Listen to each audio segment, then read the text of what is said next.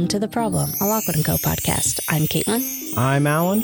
and tonight we are talking about part five, A Big Night Out. Well, part one of part five, A Big Night Out. It is going to be a very big night out. Shall we just jump right on in to chapter 20? Yeah, I can't think of any awkward life stuff to talk about. No, me neither. So, chapter 20, the chapter are the Bear Bickerstaff papers, and I Yeah. awkwardly put a post it note on top of a different post it note, and I tried to lift up the first post it note to look at them, and I couldn't. So, it's a good thing I wrote down what they were. That's what I was like, I'm missing something and it's uh my book's not open. That's what I'm missing. So that's good. We are prepared. Oh wow. And it's even like which book do you want to read? Like maybe the one I had open a minute ago. How about that one? Do you have a Kindle, or are you on like a do- like a, a tablet of some kind? I have a Kindle, but I just uh use the, uh, the app in the computer and just switch screens as we're recording. So I just my screen is just the Kindle with my notes in it. That makes sense because I would hate taking notes on a Kindle. Oh yeah, I don't I don't do that. I just uh I do it on the keyboard. So we open with Lucy uh, insisting that we that we that they destroy the skull, and Lockwood immediately saying yes. But is that really practical? They can, their oven's not big enough. George has already gone over this. They they can't do that. Yeah, and they can't take it to the furnaces now because people will have questions. Yeah, yeah. Yeah, there's no way to do it. Um I love that she is so upset by Skull. It fits right in with all of my symbolic nonsense reading Mhm. about like this is her dark side. She's trying to suppress it. She's trying to protect all of her notions, but like in the real actual fantasy world that we're in, she just wants to kill it because it tried to kill her. So like the motivations all make sense on every level. But can you imagine if they had gotten rid of Skull here? Like Lucy wouldn't have her best friend. Ugh, it would the it would be such a huge blow to the series. He's so good. I'm excited for book three, Skull. I love that he just makes fun of her. He's like, "Oh dear, temper, temper." he's just, he's not impressed. No, he's uh he's just a little garbage boy, but a ghost.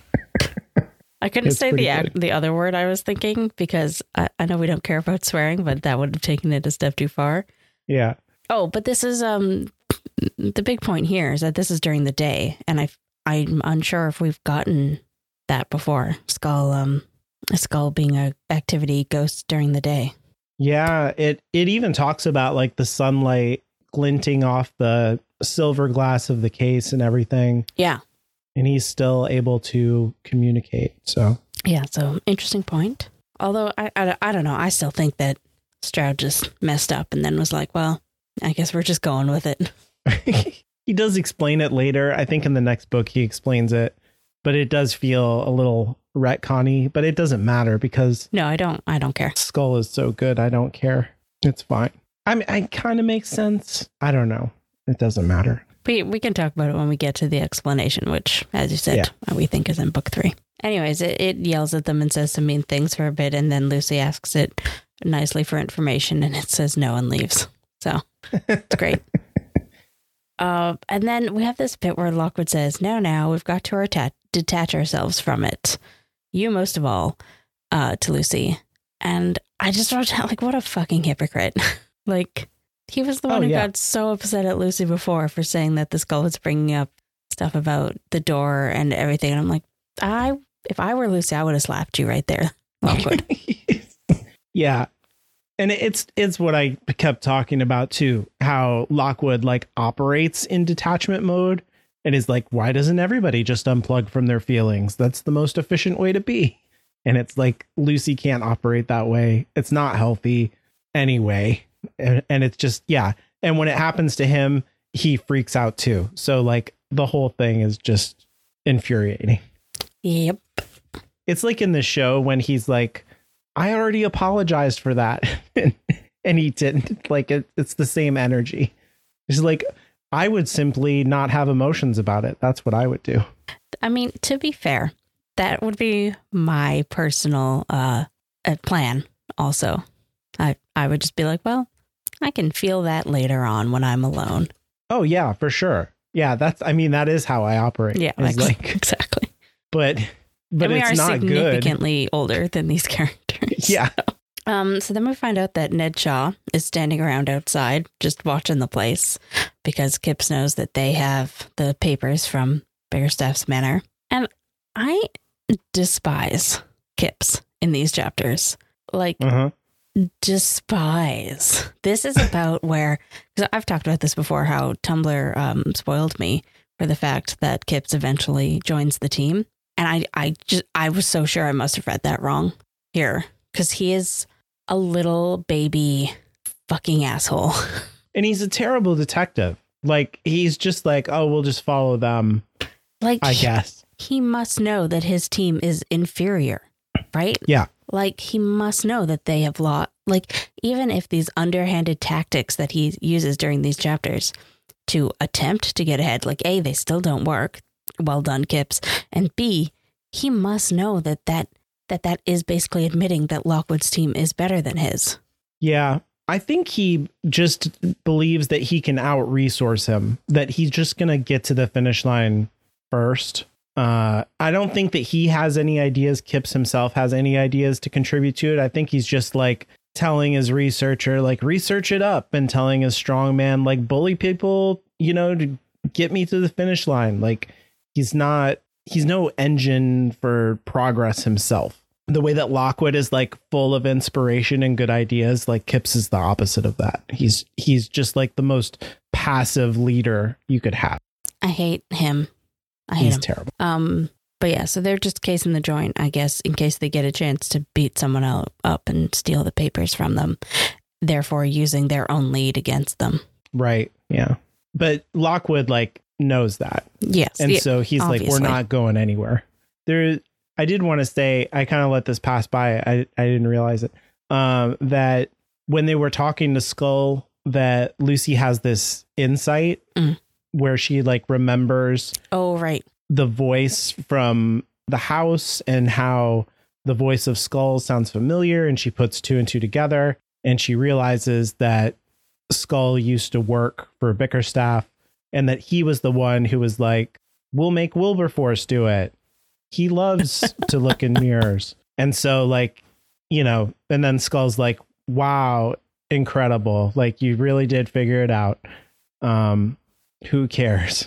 But uh, yeah, so I think this is important just in terms of like, Skull is not just like a repository of information about, you know, like the afterlife or has insights into ghosts. He's specifically tied up in this case that they're doing. Right.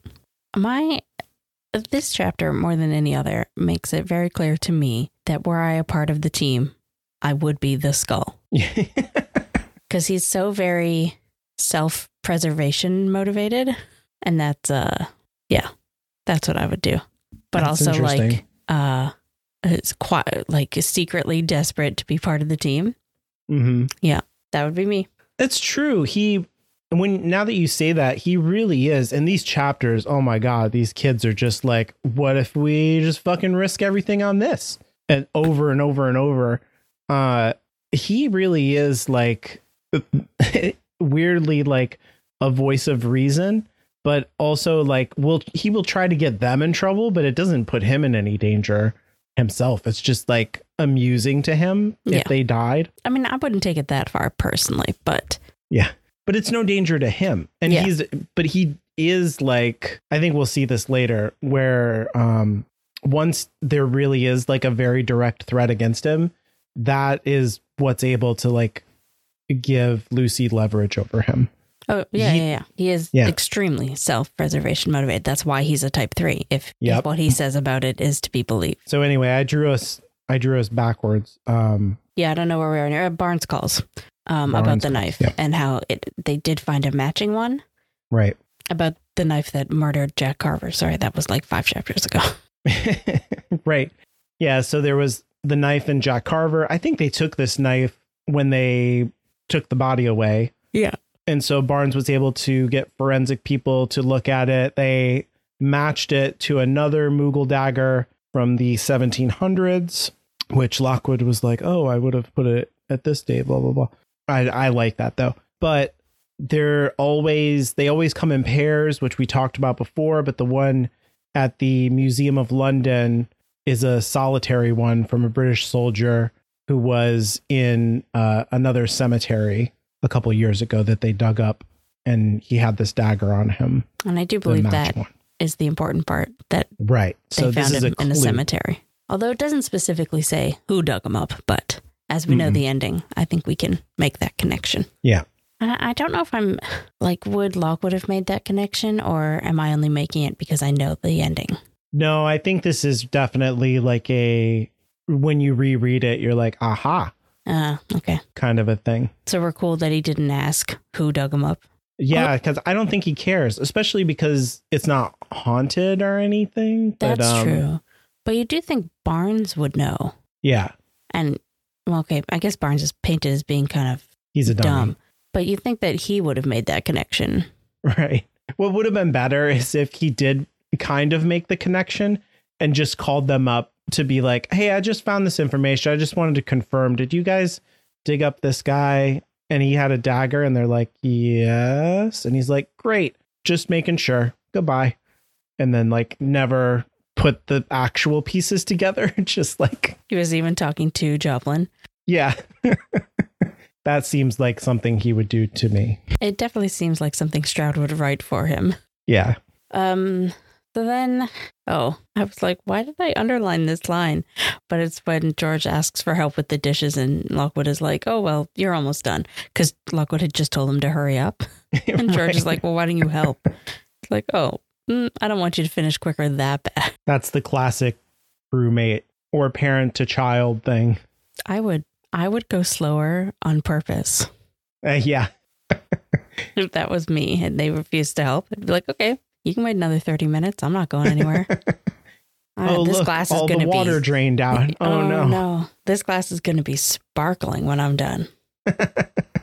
Yeah, Lockwood uh, goes off on a really good and I think necessary summary of all the information for a couple pages. Yes, Uh. I I do like that. Uh, like because it feels like they've been doing a lot, but it doesn't necessarily feel like they've gotten anywhere. So Yeah. giving a sum up of where they're at right now is smart. I think we also are kind of like changing gears in this set of chapters a little bit because we're going to go into the ending. And so it just really sets the table nicely for like, here's all the information we have. Here are the future goals Yeah, that we're looking at. And like, we're to, it reminds me kind of, uh, that maybe this is dumb, but the map scenes that are in the Indiana Jones movies where they just lay out for dummies like me, like, here's the, all the exposition and here's the goals of the movie. You, did you get it? Here we go. so but it's really helpful. where they're traveling and you see the red line on the map, which is what I Mhm. thought at first, and I was like, no, wait, where what? they're literally like at a blackboard or something and, right, gotcha. and explaining things. It's been a really long time since I watched an Indiana Jones movie, so I Mm. my brain is coming up blank. Um, but at one point, Lockwood does just say, like matter of factly, Winkman has the bone glass, and I'm just like, why? Why not just tell Barnes this? Like, I get that the book would be over if they just let the police do their job, Yeah. but also why not just tell Barnes? Like, we connected Jack Carver to this, to this. We don't know who killed him, but Winkman has the bone glass. Done it is done crazy. and Yeah. th- and they would still win the bet like Yeah.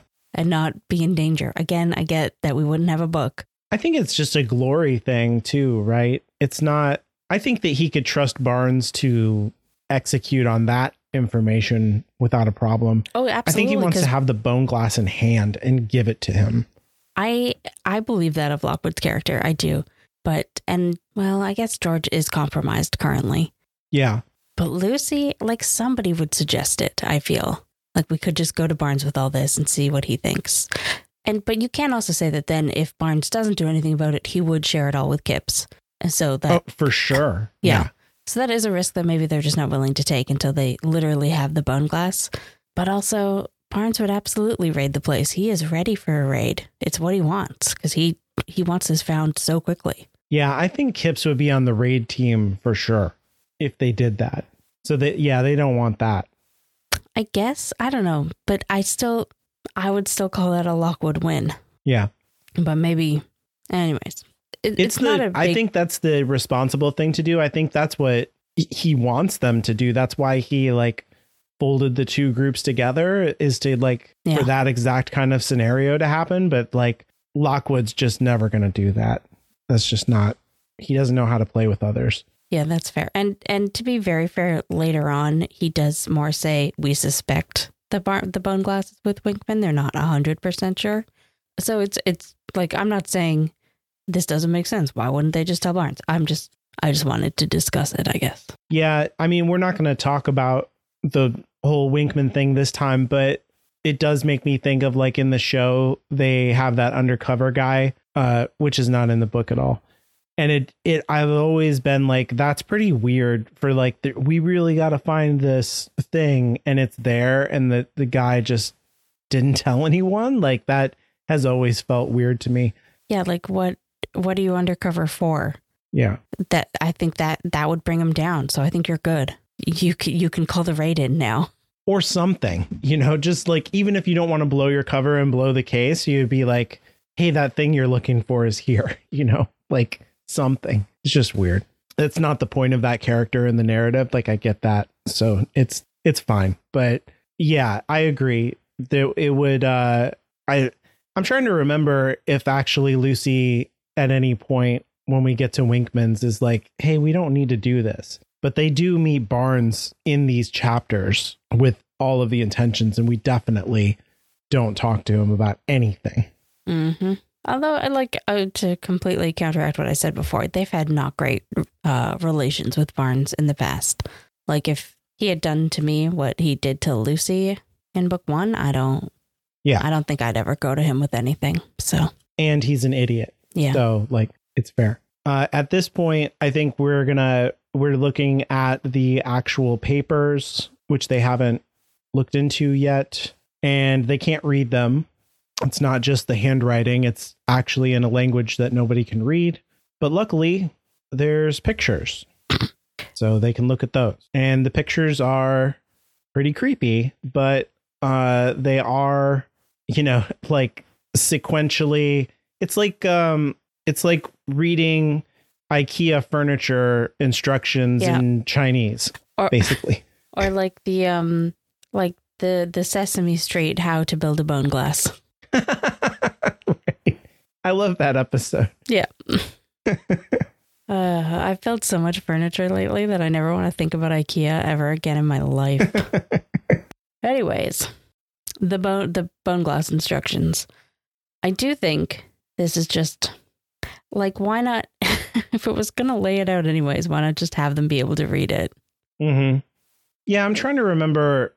I did recently reread this book. I don't remember if they get any deeper insight after translating this into like anything. I feel like the pictures just do really lay it out, but maybe it wouldn't feel authentic if it was just in straight plain English. Well, they could say that there were some pages in whatever language this is, and then some that had been translated by Bickerstaff. Translated, yeah.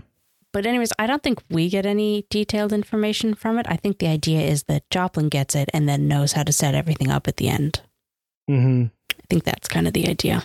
That's true. And it's really like giving Joplin the inside track on like how the whole thing operates and exactly what it is. And Yeah. Oh, yeah. Definitely an excuse for Joplin to become to be there and have George tell him that they're going to steal the bone glass, which mhm.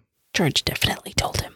I do like that in the pictures we get uh like a whole thing about doesn't the it's like a priest or somebody who is like digging up dead bodies, but they are kind of holding off the ghosts uh with a crucifix, I think. It's not an actual priest. They just are holding a crucifix. Yeah. Right. And and Lockwood says they're using iron or silver to keep the ghost at bay. And so like in this world there's some it's like there's some knowledge about the problem and how it operates and this whole thing seemed to work. Like somebody did this before and it and it worked. Right. And so there's knowledge about the other side and and what's going on and like and it all feels like pretty uh important for the actual the problem in the story in terms of like what we're seeing here is like they go to several corpses and then they get a piece of each of them and put them together. And by doing that like by combining the trauma together they make a trauma captain planet. And like it like you know makes a super source out of all these individual sources. Mm-hmm. Yeah, and it's I I actually really love the bit where the drawing is of a man holding a cross, like you said, and Lockwood is just like it's iron or silver because it's just the exact sort of because we can assume that maybe he didn't even have a cross, maybe it was just a piece of iron, but the way that like folklore and stuff works because he was drawn with a cross. Mhm. I don't know. I just Mhm. really like that. It feels very real. Yeah. Or it could even be like a yeah, like made I like how he projects that oh, it must be silver or because he knows the cross doesn't matter, Yeah, exactly. basically. Yeah. but it also like it just makes sense that that's what it would be drawn as even if he didn't have It has to be. Yeah. Um but they yes so they talk about how um it's not a mirror it's a window a window Mhm. for looking a window to the other side and i like that this is the first time we've had the other side mentioned as like an actual place hmm Yeah, it's capital letters, right? Yeah. And they talk about how pulling all these sources together could build like a super source that makes like they talk about how one source is a hole for one ghost to cross over and how pooling all these sources together creates a bigger hole and in this case a window but that does lead one to think what could happen if you pooled even more sources together Right. Yeah, cuz yeah, when when God closes a door, he opens a ghost window. right but i just mean a step up from a window is a doorway Is a doorway, right? and that is just really great setup Yeah, that's what I mean. Is like this whole thing is like so that you get the idea of this Yeah. because we're going to build on it. Yeah, there's a lot in this book that comes back like 2 to 3 books later and I I like how he set all that up. Yeah. Uh and there's also like I like how the picture shows like you know they set up the bone glass on a pedestal and it it has a person like looking into it. And for the whole time that he was gathering sources there's like with one source there's one ghost and then two sources there's two ghosts. But by the end of it when he's looking through the bone glass there's like a multitude of dead people on the other side kind of looking back. So it's not just that this gathers together the same amount of people, you know, that he took parts from. It's that you're like you've looked into a whole universe of, yeah. of death and dead people. So I wonder this is very spoilery for anybody out there who hasn't read all the books. My apologies. Um but I wonder if because we know that now I'm trying to be not spoilery even if I just warned people. But I guess I wonder if you could look into the bone glass if you were wearing something like the spirit cloaks. mhm. because they protect people when they're physically on the other side. So you'd think something like that. So that maybe not the spirit cloaks in particular, but something could be made to let you look into the mirror. yeah, I don't know. I and I don't even really understand how the bone glass works if it's if it is even like a a window. I don't understand exactly You know, that's fair. how that hurts you. I would I would say definitely in the show they implied that that's what's happening. You're seeing the Mhm. other side, even to the point where uh, female Joplin is sucked in through it. Right at the end there. I you yeah, you said that when we watched it. I don't know. I've rewatched it many times. I still feel like she exploded. But Oh, okay. Maybe I'm not. Maybe I'm wrong. I misunderstood the special effects. no, it's just I think it's uh I mean I I don't know how to interpret it. Uh, I wish that, you know, when the show continues that maybe they would explain it. But uh but yeah, I, I've always interpreted it as an explosion. But if she exploded, there would be goo. Yeah, I don't know. It's like she turned into ashes instantaneously or something. I don't know. It has been a bit since I watched it. But, Hmm. anyways, I don't, I actually don't remember what happens at the end of this book. So I, I guess I'll maybe have more to say later. Either way, if it is a window, maybe he, yeah, that's actually a good point because maybe Bickerstaff was trying to make a window, but made something else. Yeah, it's weird. Um Because the the IKEA instructions weren't quite right. Like, He skipped step 12, so step 56 is nonsense now. yeah, it's uneven. He's like, I don't know. The instructions were bad, who knows? Uh, I do like that once they're like, it's a window to the other side. There's immediately a tapping on their window. Oh my god, and I would die. I, I would just be like, nope, it's not worth it. I'm dead. they freak out. Yeah. It's a good jump scare. Um, it's really funny the way that she like pauses the narrative and she's like, "Look, we don't usually freak out, okay? But Yeah. this was creepy." Yeah, I can understand people who like very often are in haunted houses have a bit of a thick skin to jump scares, uh, but I don't, and I would die. we do come back to the joke from earlier in the book Oh yeah, because this is so good. Bones who's at the window and uh George is like wait a minute you said she was quiet and refined and Lockwood's like did we I I don't remember I don't remember that I can't believe. I, I just I love this idea that Lucy and Lockwood being at their ultimate sarcastic, and George is just like, oh okay, cool. Like he just believes them. That's that speaks more because I I feel like a lot of the times that George gets picked on in these books, it has to do with his looks, but also if he is so gullible as to believe his friend's sarcasm all the time, that does just mean that congratulations, you get to be the butt of every joke. yeah like, yeah I'm sorry, that's how friendship works. if you're a sucker then we're going to Yep. sucker punch you every chance we get Exactly. I do also love when George says Flo Bones, that's a girl. And I think it's Lucy that says, We assume so. It's never been conclusively proved. that's cutting. Oh, and what a point.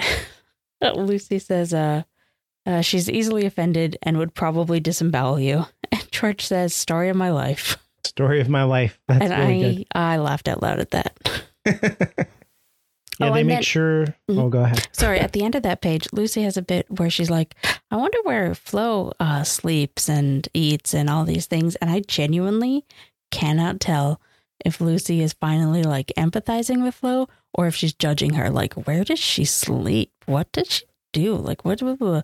Or if she's saying, like, oh, yeah, where does she sleep?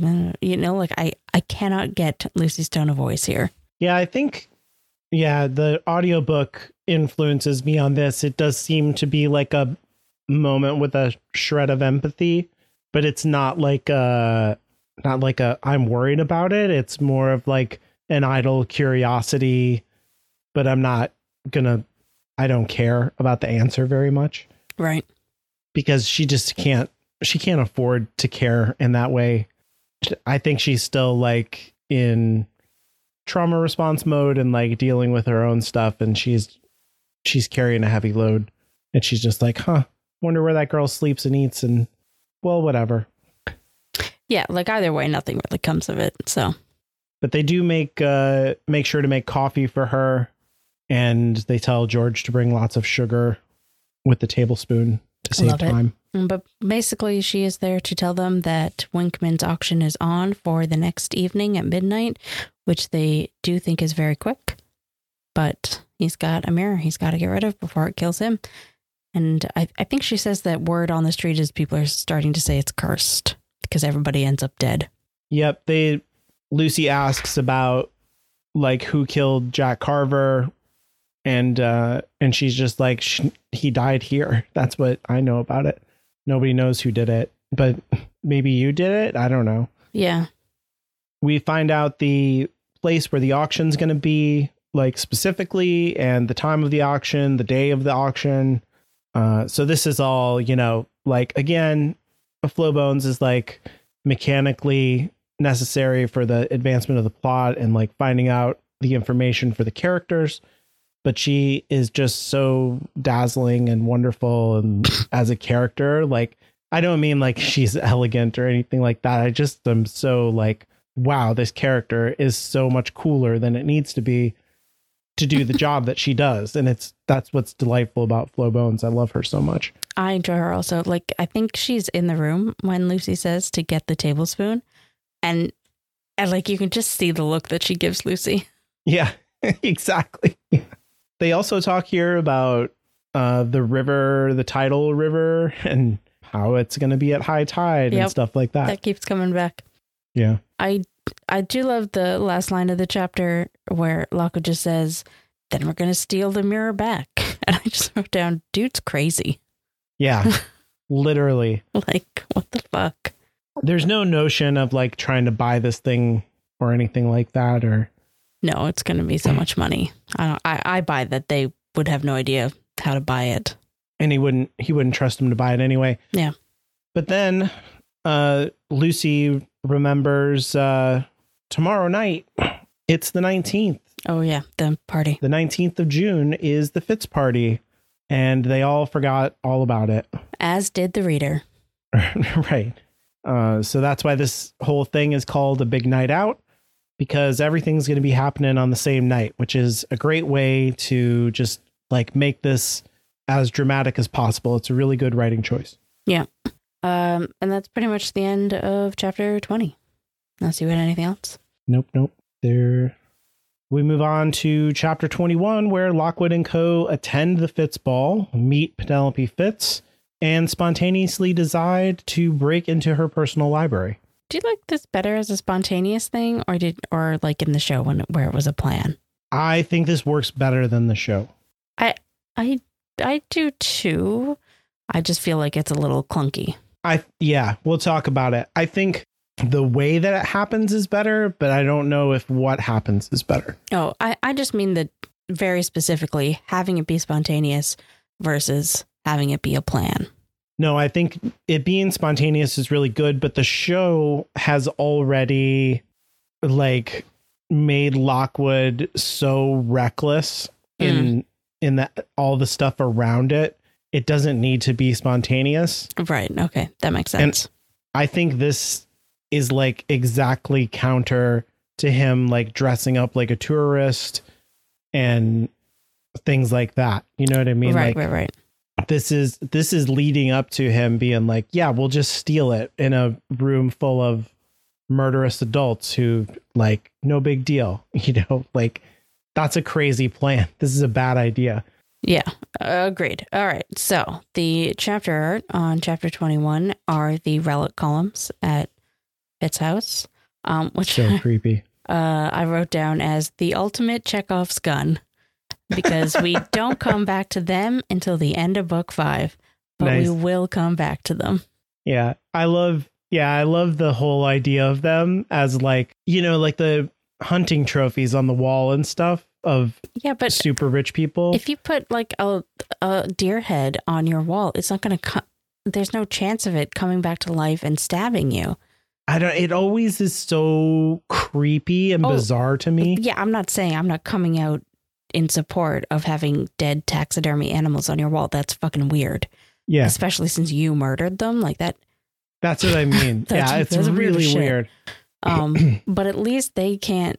Th- You know, there's no chance that, like, unless there's an earthquake and it falls on you and you get stabbed by antlers, um, there's no chance that it's gonna kill you. The relic columns are ghosts that they just have on display. Yeah, they're very dangerous artifacts. What? What a what a rich person thing to do. I know. Yeah. Yeah. Anyways, I'm sorry we're not there yet. I jumped ahead.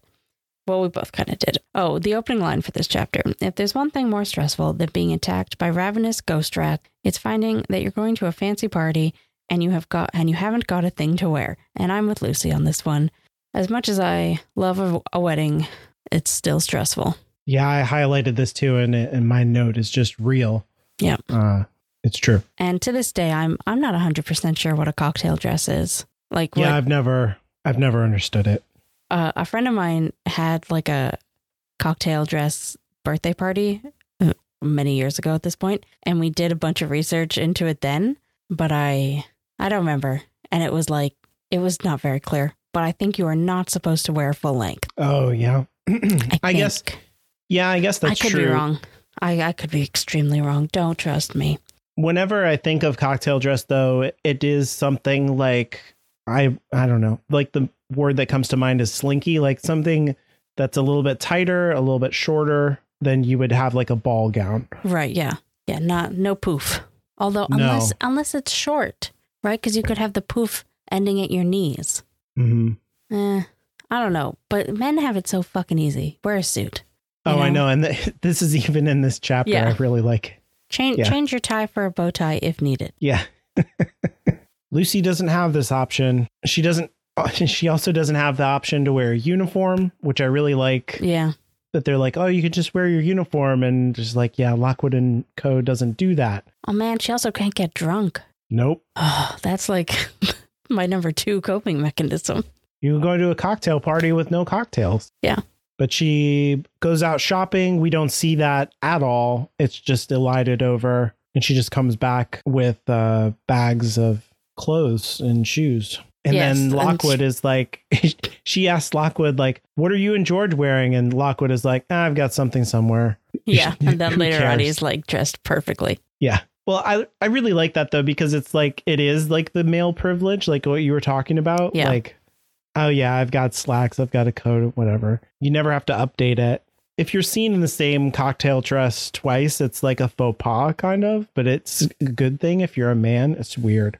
Uh, to be fair, if you have like the right group of friends, it's fine. Like I had two weddings this summer and I wore the same dress to both of them and it was with the same group of friends.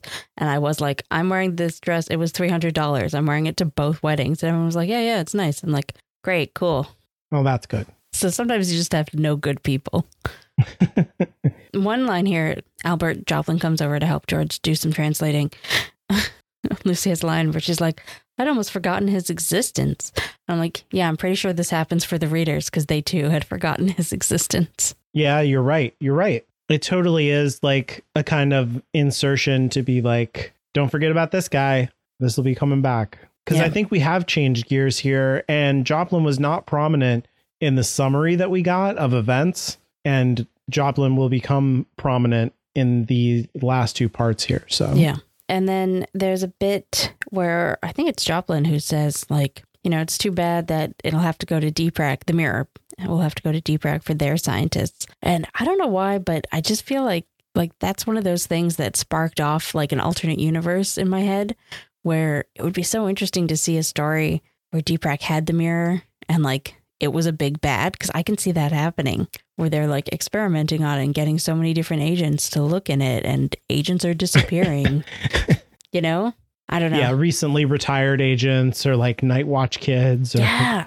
Yeah. Right? Like, I don't know. It just sparked in me because I can see DEPRAC or at the very, if it ended up with Fittes, I can see Fittes going, going rogue there and having some, um, some interesting things happen.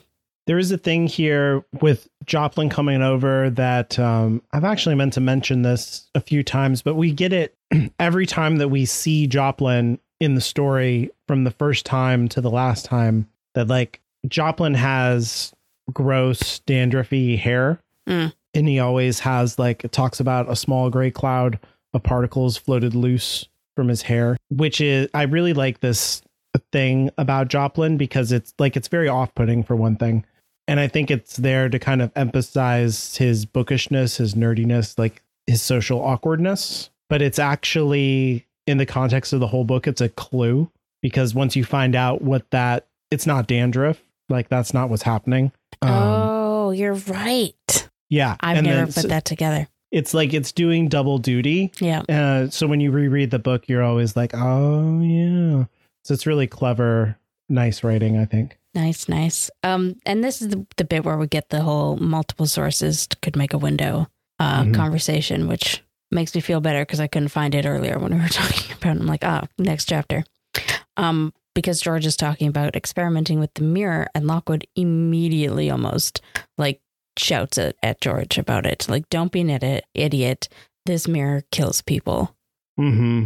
and it's so interesting eh, to have the reckless one be the voice of reason here. And I Yeah. think, yeah, It also like fits in with his character. Like the more that you know about Lockwood, the more you could see like, oh, well, well, we should play nice with the ghosts and like look into this. And he's like, absolutely not. yeah, Like There's a yeah, recklessness, but a line he won't cross. yes. And George is also usually the voice of reason a lot of the time in, in between Lucy and Lockwood because uh, Lucy's not great on the self preservation either. Um, Yeah. But here he's the one who's like, I want to look into it again. I think I could do it. I did it before.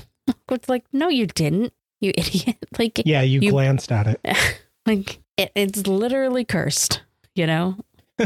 Anyways, Lucy gets fancied up. Oh, we also have Joplin mentions that he wasn't ever able to track down the confessions of Mary Dulac. Right. Yes. And he's like, sorry about that. I don't think any library has it. Maybe the Fittes Black Library does, but uh, that's out of bounds for me. I can't access that. I think he says it's out of bounds for everyone. Yeah. Yeah. Um, so yeah, then they all get dressed up to go. Even George finds a dinner jacket, which Lucy is shocked by. And then we have the scene where Lockwood gives Lucy the necklace. And Yeah. I love this scene because it's absolutely not how you write this scene, right? Like, No, it's not. They do this in the show too. When Lockwood like comes up the stairs and sees her, it's not. You know what I mean? Like it's not Yeah. the way. the the show does it a little bit more sort of stereotypical, I suppose, because it is a moment where he gives her the necklace, you know. Oh, Um, the necklace, yeah. But when he sees her in the dress, Oh, it's yeah. not like it's not like you know like music and slow motion and Yeah. all of that. It's just like oh hi, yeah, just it's us, no big deal. Yeah. But I, I just love it because he's just like, George, you'll do whatever. Lucy, you look great. I do also love how, um, because sometimes we've seen in the past, Lockwood can be a bit of a dick, right?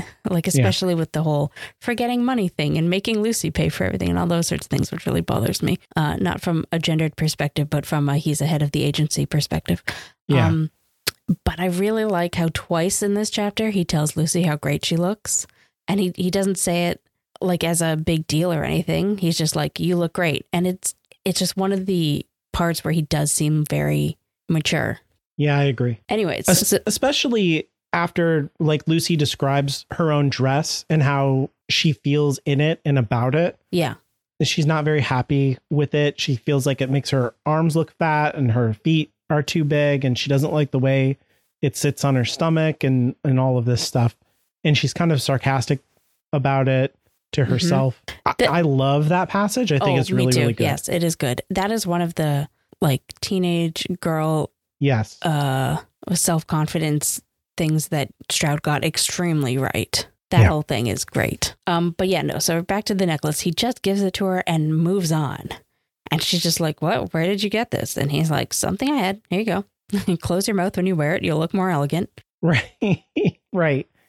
I think so we talked about this in the show and and even rereading it now, I really yeah, I just feel like I don't know. Like this is like an autism thing for me. I'm just like, yeah, it's not a big deal. It doesn't matter to him to give her this thing and it's maybe that's just a bad reading on my part and it and it also feels like he's trying to like it's a genuine like I thought this would go with your dress but it doesn't matter to me thing. The thing is, the necklace. Uh, I've always assumed the necklace belonged to his sister, but upon reflection, I don't think it ever actually says that. Uh, but either way, it belonged to a family member, and we know that his dead family is quite a big motivator for him, and and just a source of loss and and trauma. So Yeah. giving her this necklace, and like he doesn't ask for it back, right? Yeah, like he he's gives not it to her. He's not Yeah. saying this is a loan. He's like saying, here, this is for you.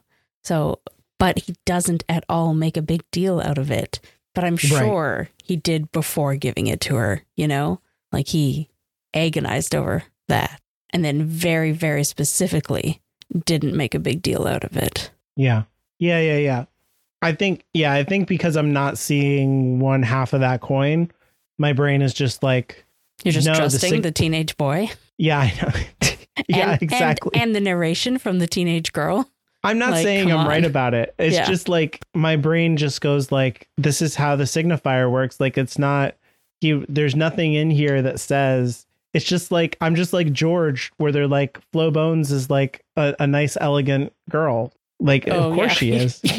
you cuz that's what you told me. Yeah. So No, I I really love this scene because it feels so true to the characters and also feels like I, I wonder what his editor said about this scene. Like, you don't want to make this a moment between them, and he's like, no, no, it's too soon for that. Yeah, I think that's right. I, Yeah. yeah. I think you're I think you're right about all this. It does make me wonder if he might have gone out and gotten her a necklace, but never said anything about it. If it's not from uh, his family at all, but I uh, I don't feel like he wouldn't do that. I also feel like he wouldn't. And this is uh after book one, where he gives her the uh, Annabelle Ward necklace to wear. This is the second instance of the necklaces that Lockwood gives to Lucy. The necklaces thing. Yeah, and there's no moment here of him like going behind her and like latching it. He's just no, like, he just hands it to her. here you go. Bye. We gotta go, guys. Come on. Dex is waiting. I feel like he left the door in front of them after that and had like a get it together, buddy. you know, had a whew, I did it. Good job. Yeah. So they get to the party and they I, I love that there's like a whole red carpet type situation, but it, they are very quickly ignored. Yeah.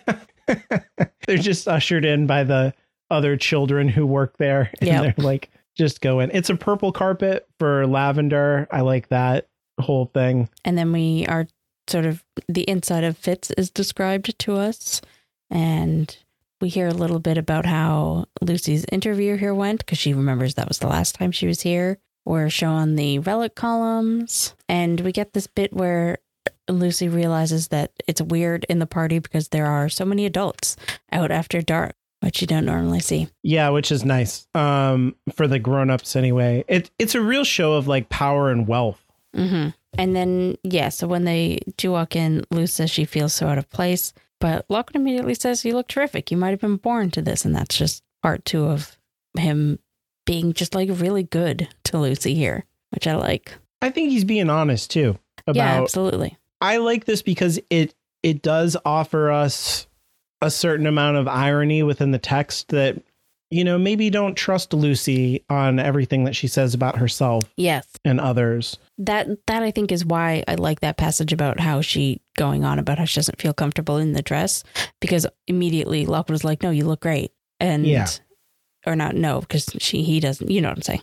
Um, and that's probably why it rings so true because most people when they look when they get dressed up, they do look very nice. You know, like but you can you only ever notice the the things you wish were different. And he looks so sharp and perfect to her Yeah. that like all of that is skewed too. Like just don't yeah, just don't take the whole voice as a hundred percent accurate. I I really like when they're so when they're walking past all of this stuff and you know Lucy's like it's only like a paragraph long, which I think is really really smart when they're looking at all the relics and and things like that. It talks about like all these legendary heroic moments that are familiar from our school days. Like they learn about this stuff when they're doing agency training.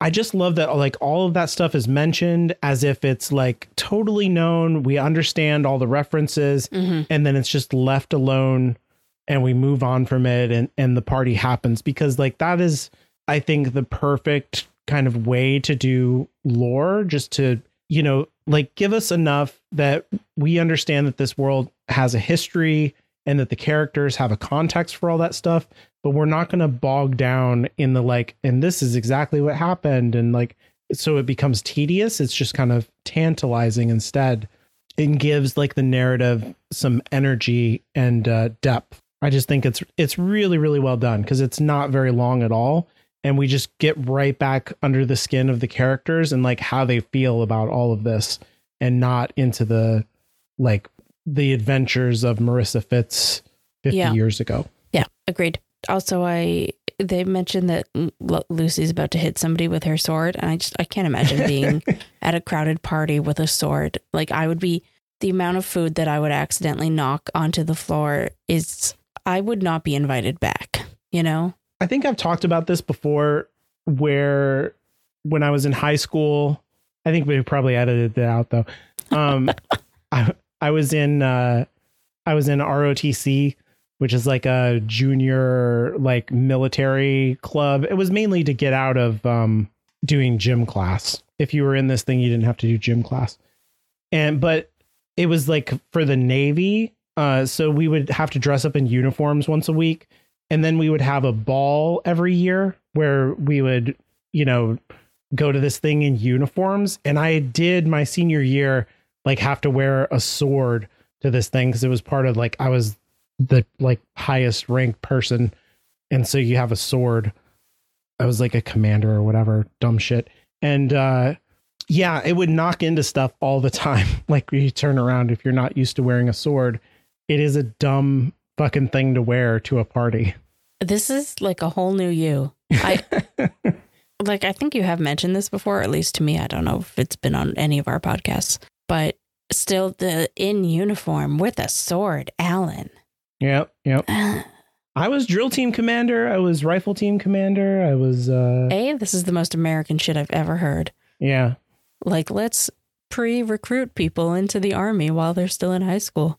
There's Oh my. God. You get out I of gym a- class. Oh my god. I had a full till I know, right? It's in, in southern Louisiana. Like I did not want to be outside and run track in southern Louisiana. Yeah, that's Uh, fair. They yeah, and I had like a full tilt scholarship to Annapolis, the uh the Navy Academy to go right into officer training and all this stuff because of this program. And I never took it because uh because the military is fucking evil, but like it was like a good way to get out of uh gym class. this is but yeah, it's, it's a great way to recruit children uh, to die for your uh, profit if you're a politician. So then they talk about who they're going to go talk to. Yep. And one of the options is, of course, the new head of Fairfax Iron. I Yeah. love that they're like, that. hmm, probably shouldn't go talk to her since we killed her uncle. And so one of them is like, she doesn't know that. Like, yeah, George well, is like, it's fine. that She doesn't know. yeah. And Locke was like, no, but there's such a thing as good form. That's great. I like all the yeah, all the options don't seem great uh, for them to talk to anybody, but it does tell you that like this party isn't just other agents and stuff like that. This is a real who's who of Yeah. the entire like ghost fighting world. Yeah, the, but they see like oh, it's this person, it's that person. They're all the most important people like in their world, and then they're like, and Kipps, how did he get in? This party isn't as exclusive as they want us to believe. I love their dedication to getting in all the quips that they can. Yeah. What I really like there too is that Kipps seems to do the exact same thing to them. They can't hear it, but like he points and then Oh, yeah. everybody around him laughs. Yeah. And I'm like, ugh, they really are like the foil for each other. They're just making the same joke. Also, I just want everybody to appreciate that I successfully said quips around saying Quill and Kipps. Like, no, thank you. Never doing that again.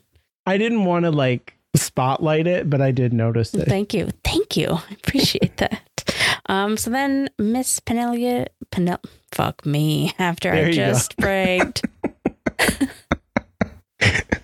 Classic. Miss Penelope Fittes comes over to chat with the Lockwood and Co. And it's not as good of a conversation as the show gives us. hmm which I get. I I love what they did in the show. Like that is probably my favorite bit in the show. It's so good. I've I've said that about many bits I know. But it's just nice that we we get this super nice, very welcoming Penelope Fittes here and then next chapter we see a different Penelope Fittes. Yeah, I really like that. How it kind of colors out her character. Yeah. And we yeah, we don't it's not just um this forward facing to the public persona. We get to see like a lot of depth to this supporting character. And Mhm. again, I just think Stroud's character work is just like so much better than it strictly has to be on a mechanical level. It's just really, really good. Um, and then all of a sudden, Lockwood says they should go and uh, sneak into the Black Library and steal Yeah. the book. My note is Death Wish. Yeah, because even I think George says, you know, if somebody finds us, you could say goodbye to the agency, which, you know, Yeah. we just spent a whole book trying to save the agency. And now they're willing to risk it just to sneak into it. Well, Lockwood is willing to risk it just to sneak into a library. on a whim. Yeah, this isn't it's crazy. But, and as they're sort of seeing if it's possible, like just talking it out to see if it would be possible, uh, I don't want to point out anything in particular because you still haven't read book five, but uh, there's some stuff that we revisit in book five comes up in conversation, just talking about all the fit stuff. Yeah, so I do you think because of that that he has those elements worked out or does he do you feel like he went back and brought elements forward? Um, I do feel like okay, well, I guess I'm just going to talk about it because he has George very specifically say, "See that elevator? That goes straight up to Penelope Fittes's rooms." And that feels very specifically specifically like he's setting up that elevator. Mhm. Yeah, like he so at some in some level he's like thought about the Fittes compound and its layout and Yeah. what's happening there. And that at one point our characters are going to take that elevator up. Yeah, so he wants to mention its existence just to establish it. Yeah, I agree. He seems like a a world planner to me, but not like a careful plotter if that makes sense. Mhm. And it's not a knock against him. I think this is the one of the best ways to do it is to like he has a sense of where he's going. He has a really strong sense of his world and then he just kind of lets the characters loose and follows the rules that he's established for himself and it and it uh it works out really really well hmm Um, and then at the end of the chapter, in almost like a very distinct opposite, although we've talked about that a lot in this book, in this book particularly, how a lot of the way that they approach things are opposite how they did it in the show. Lockwood says burglary is more fun than socializing, yeah which, like in the show, he was excited to go and schmooze. Yeah that's true So yeah that's interesting. there was a date here that's dropped that like really fixes the whole narrative in a way that I was like, oh, um, where you know Penelope is talking to them and talks about my grandmother Right, yeah. and Tom Rotwell located the body at midnight on Midsummer Night's Eve in 1962, and we're like in midsummer, so this is like a very like same time of year. Hmm in 1962 we're talking about like almost you know exactly 50 years in the past kind of a thing from the publication date of the book and stuff. So yeah i don't know. All that stuff is pretty interesting to me that he gives like a specific date because i feel like we've never gotten any specific date like that. No, I don't think we have either. Not before this. But we have always gotten that 50 years. Yeah, they say that a lot. They say that a lot. Um, but it's like, you know, it's almost safer to be like 50 years from when. And I think when you're a kid, 50 years seems like a really long time. Not that 50 years isn't a long time, but it does seem when you're a kid that like 50 years from now, you would be so ancient that you would probably just be dead. you know, like it's, there's always a thing of like Penelope Fittes did this, all this stuff in her teens 50 years ago. And like of course she's gone and dead because that was 50 years ago. And like Right, that's yeah. forever. But like when you really think about it that's not that long. People definitely live longer than that. So like that's like a whole thing too that Oh yeah, I'm I'm actually glad that the show made Marissa Fittes Penelope's mom, not her grandmother, right. because that to me makes more sense in the timeline. Like both of them are dead. Yeah yeah Um, but then we're on to chapter 22. Lockwood and Co. successfully steal the confessions of Mary Dulac from the Black Library without being detected. A big change from the show, which I've talked a lot about how I didn't like in the show. So I'll try not to bring it up too much here, but I make no promises. the um the chapter art is the box that Penelope gives to Gabriel, I think she calls him, yeah with the harp on the cover yeah the symbol, as it were. we've seen this symbol in the previous book Uh, yes, but the characters haven't made that connection yet. they haven't figured that one out Uh, but we get a little description of the library, which is a lot of books, but also a lot of artifacts and relics, which is there's interesting. some lungs in here Yeah. But the relics thing is interesting because we've spent so much time with Barnes uh, talking about how dangerous relics are and how they can't just be left around, even if it's in a safe thing, because, you know, people are stupid and blah, blah, blah. And then we just walk into, you know, the interior of Fittes, you know, the, the not interior, but like, the, you, you know, you're in like ghost hunting central and like, yeah, we just leave relics fucking everywhere. Yeah, it's I I love that about it because it's like such a show of power. Like this is how power works, right? Yeah. It says, "Here's the rules, and now the rules don't apply to me. Look, look how powerful I am." It's always how it is. Yeah, this. I imagine this thing. It's really well described, and I imagine it to be much bigger than the space that we get in the show, which is fine. Like, Yeah, it it's definitely like two floors here. yeah, it has this mosaic on the floor that's like the rearing unicorn thing. Mm. That's their symbol and stuff. Fittes unicorn, yeah. Yeah.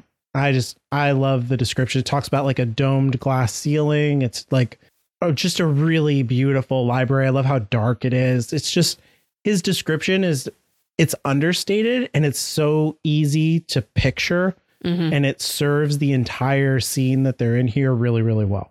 And it is also very like we have money Yes. we blew it on a fancy fucking library. It's the right choice out of Yeah. all the things in this place. Like Yeah. do this. But also like it implies that everywhere else has money also. Like if you know, like I don't even know how to describe what I'm saying. But they have this one fancy ass room, so I assume everywhere else in this place also made with money.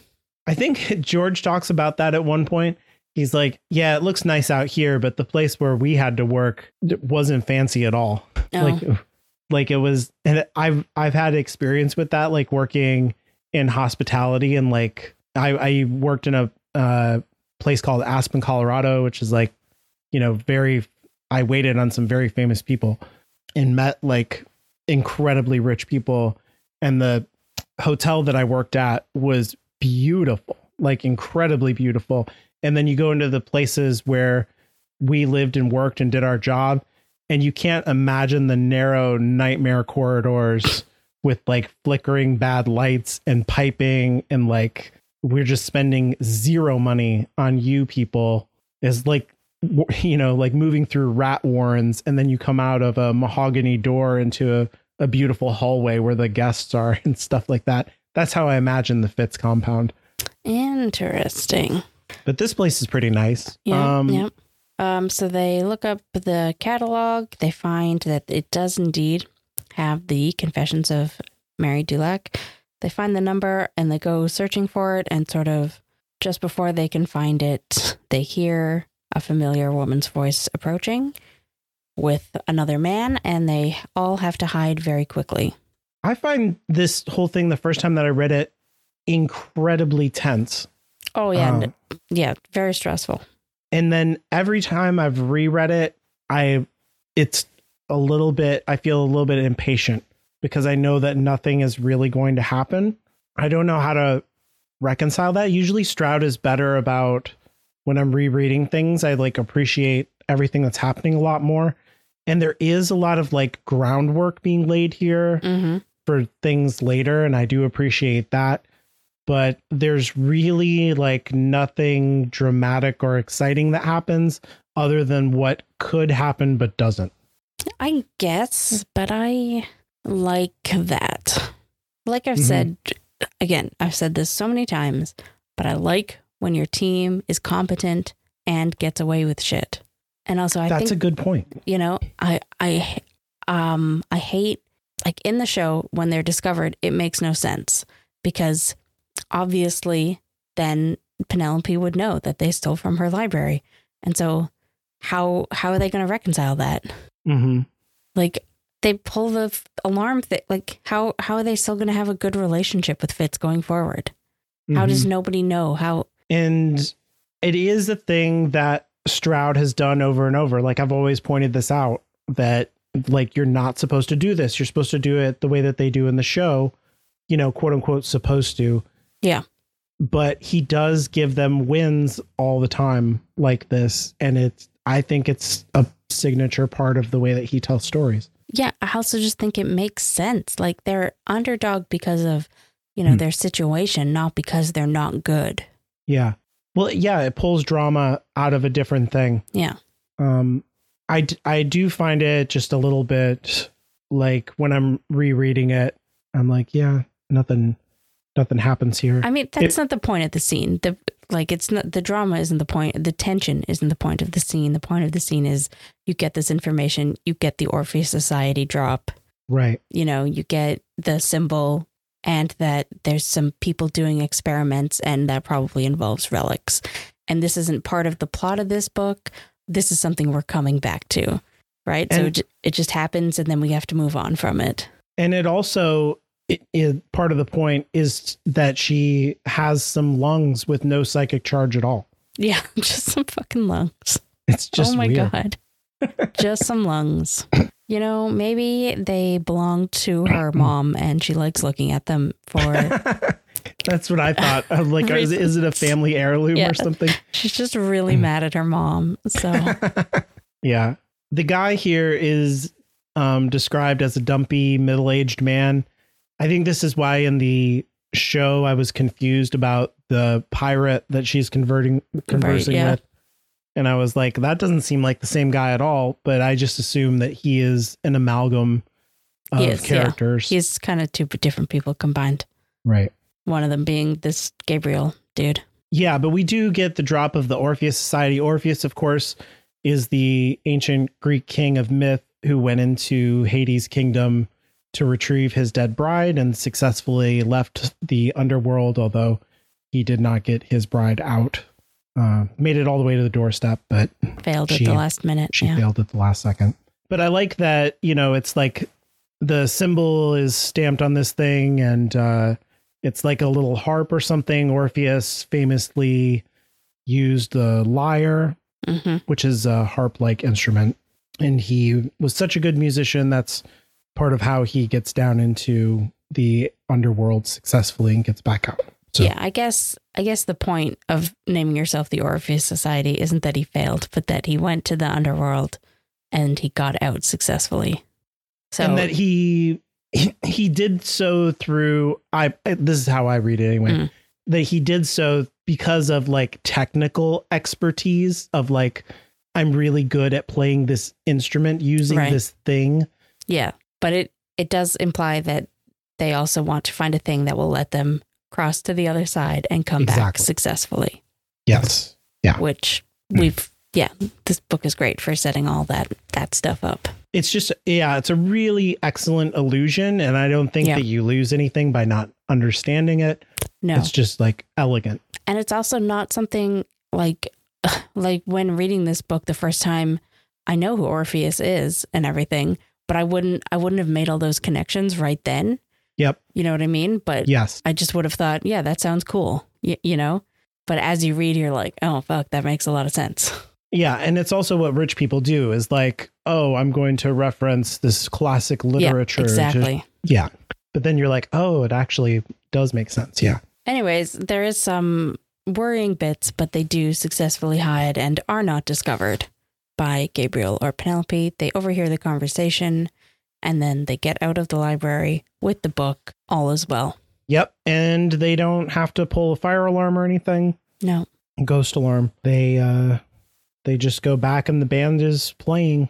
And then they decide to leave because they have to go to their next appointment quite quickly.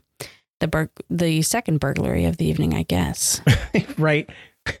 Uh, but I guess stealing from criminals, you know, stealing from the people who stole it, that that's different. No, it's a good point. So, but on their way out, Barnes stops them, and we learn that Kipps is the biggest narc to ever narc. What this? I can't stand this. This is like this is like you you made the rules of a race with someone, and then immediately went to tell the teacher that they were cheating, even though they weren't. Uh-huh. I want to wring his neck here. Yeah. So he's been telling Barnes everything that's happening, and Barnes is like, So, when are you going to give me these papers that I'm hearing so much about that you're not sharing with your partner? And uh, Lockwood's like, Oh, hey, man, look, we're we're at a party. This isn't really the time. I'll give them to you tomorrow. And we immediately know that the book is ending tonight. Yeah. We've named this part after it, in fact. Yeah. Uh, one of the most underlined parts of this book happens right here where Lockwood is like, Hey, we have to leave because George turns into a pumpkin if you're out too late. And as you can see, he's already starting to swell up into a pumpkin. Uh, so, fat joke. Wow. Nice. I literally glanced over that when I was reading it for this because Um, he says George turns into a pumpkin, and I have a friend who says that all the time. Like, sorry, I turned into a pumpkin, gotta go. And so I just, I just accepted that as normal, and my eyes just glanced right over the fat joke. Yeah. I mean, it is normal, but then Lockwood turns it into a fat joke, Yeah. I think. Terrible. This is Yeah. good though, too, because I think it keeps the tension going. They're like, oh, we'll just leave. No problem. But then Yeah. it is a problem. Yeah. I just, it makes me hate Kip so much. And I don't understand an author who knows that they're going to, you know, have this guy be their friend, but first has to turn him into the world's worst narc.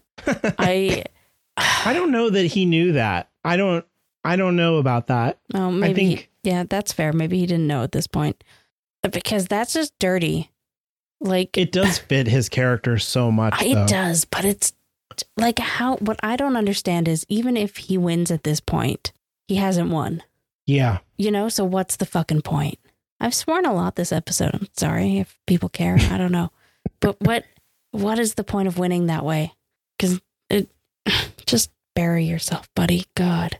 Anyways, I they think- get out and then we meet Oh, I'm sorry. Do you have anything to say? I just want to skip ahead to this cab driver, the best character in the book. Oh no, I agree. Yeah. I was just gonna say I think I think it was um I think Plato says it doesn't matter if you win by a minute or a mile, winning is winning.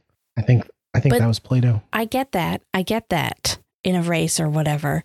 But this, the winning is showing up Lockwood, right? It's not getting the mirror first.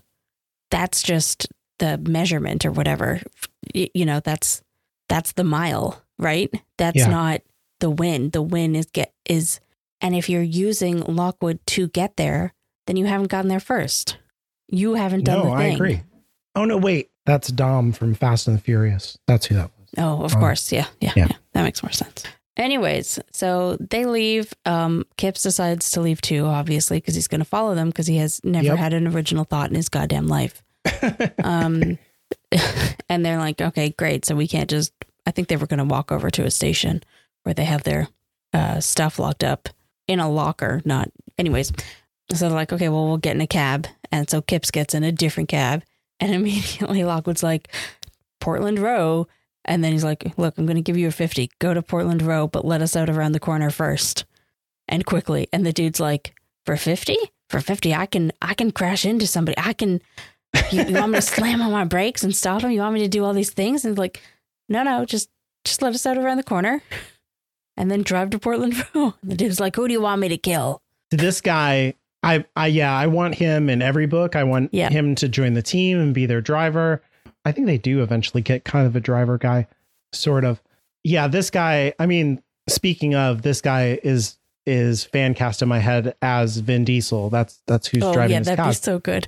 Vin Diesel doing the world's worst fake English accent. yes like a cockney Yeah. bad oh accent Oh my god. yeah, absolutely. Oh, what do I know? Maybe Vin Diesel's got a great English accent. You know, I don't want to judge him from the movies he's done. Sure, turns he's out he's Yeah. from england we don't know Yeah. anything turns out he's like this really great actor, but he just likes doing crappy movies. he loves yeah he loves action movies um yeah he's the best i i want him in every book this guy is great he's like no that don't don't do that just drop us off please Yeah. When Lockwood is saying that's too much, actually, you know you've got a problem. again that i think that's just stroud like making the character so much better than it needs to be and it, it makes the book delightful Yeah, yeah, it's great. I love this guy. I don't know anything about him, but I would die for him. and then they go to meet Flo just before sneaking into the auction, and it happens very similarly to the book, except of course George is with them because they're not split up. Right When I said the book, I meant the show. You know what I'm saying? In that they're walking along. exactly like the book that's right um yeah she reaches out She reaches out and it's a like, jump like scare yeah, the second of Flo's jump scares in these. she's good at that. Yeah. Um, the other most highlighted thing here is when they change their clothes and uh and pack everything away. Lucy says, "I couldn't part with the little necklace Lockwood had given me, though, so I kept it on under my t-shirt." Right. And people seem to like that for some reason because it's adorable and Locklisle and yes. I it does make sense though that you wouldn't want to leave it behind. Yeah. because especially like in a train station, I think. Because who know? I don't think those lockers are going to be the most secure. But that's not why. No, But of yes. course not. Of course not. I'm sorry. I'm sorry for making it logical and not cute. um, and that is that, I believe. Yep. Next time we'll be going into the Winkman burglary situation, hmm next two chapters, and finishing out this part. more thievery. hmm Everyone's favorite thing, and I have no idea what that chapter art is, but that's for next week. That's a future Caitlin's problem. Oh yeah, that's how you build a drain pipe in England. That's what that is. Oh, is that what that is? Yeah, it's an important part of their ascent. Right. Yeah, I probably would have gotten it when I read it, but like it looks like a branch with a lantern on it. All right. Did you have a best joke? I mean, I think it's the even though it's not strictly a set them up, knock them down joke. I think Mm. the cabbie is so Oh, yeah. delightful. I just love that whole thing. Yeah, I wasn't even thinking of him as a joke, but now that you say that, yeah, he's he's that's my favorite too. But because I wasn't thinking of it, I was thinking of the the Flo jump scare, the first one. That's really, really good. Yeah. There is a, a classic Stroudian joke that we didn't talk about where there's like Penelope Fittes is like, and this ghost did this and that ghost did this when she's like pointing out all her little trophies on the wall. hmm And like a, she says something terrible about like a sticky blah, blah, blah ghost.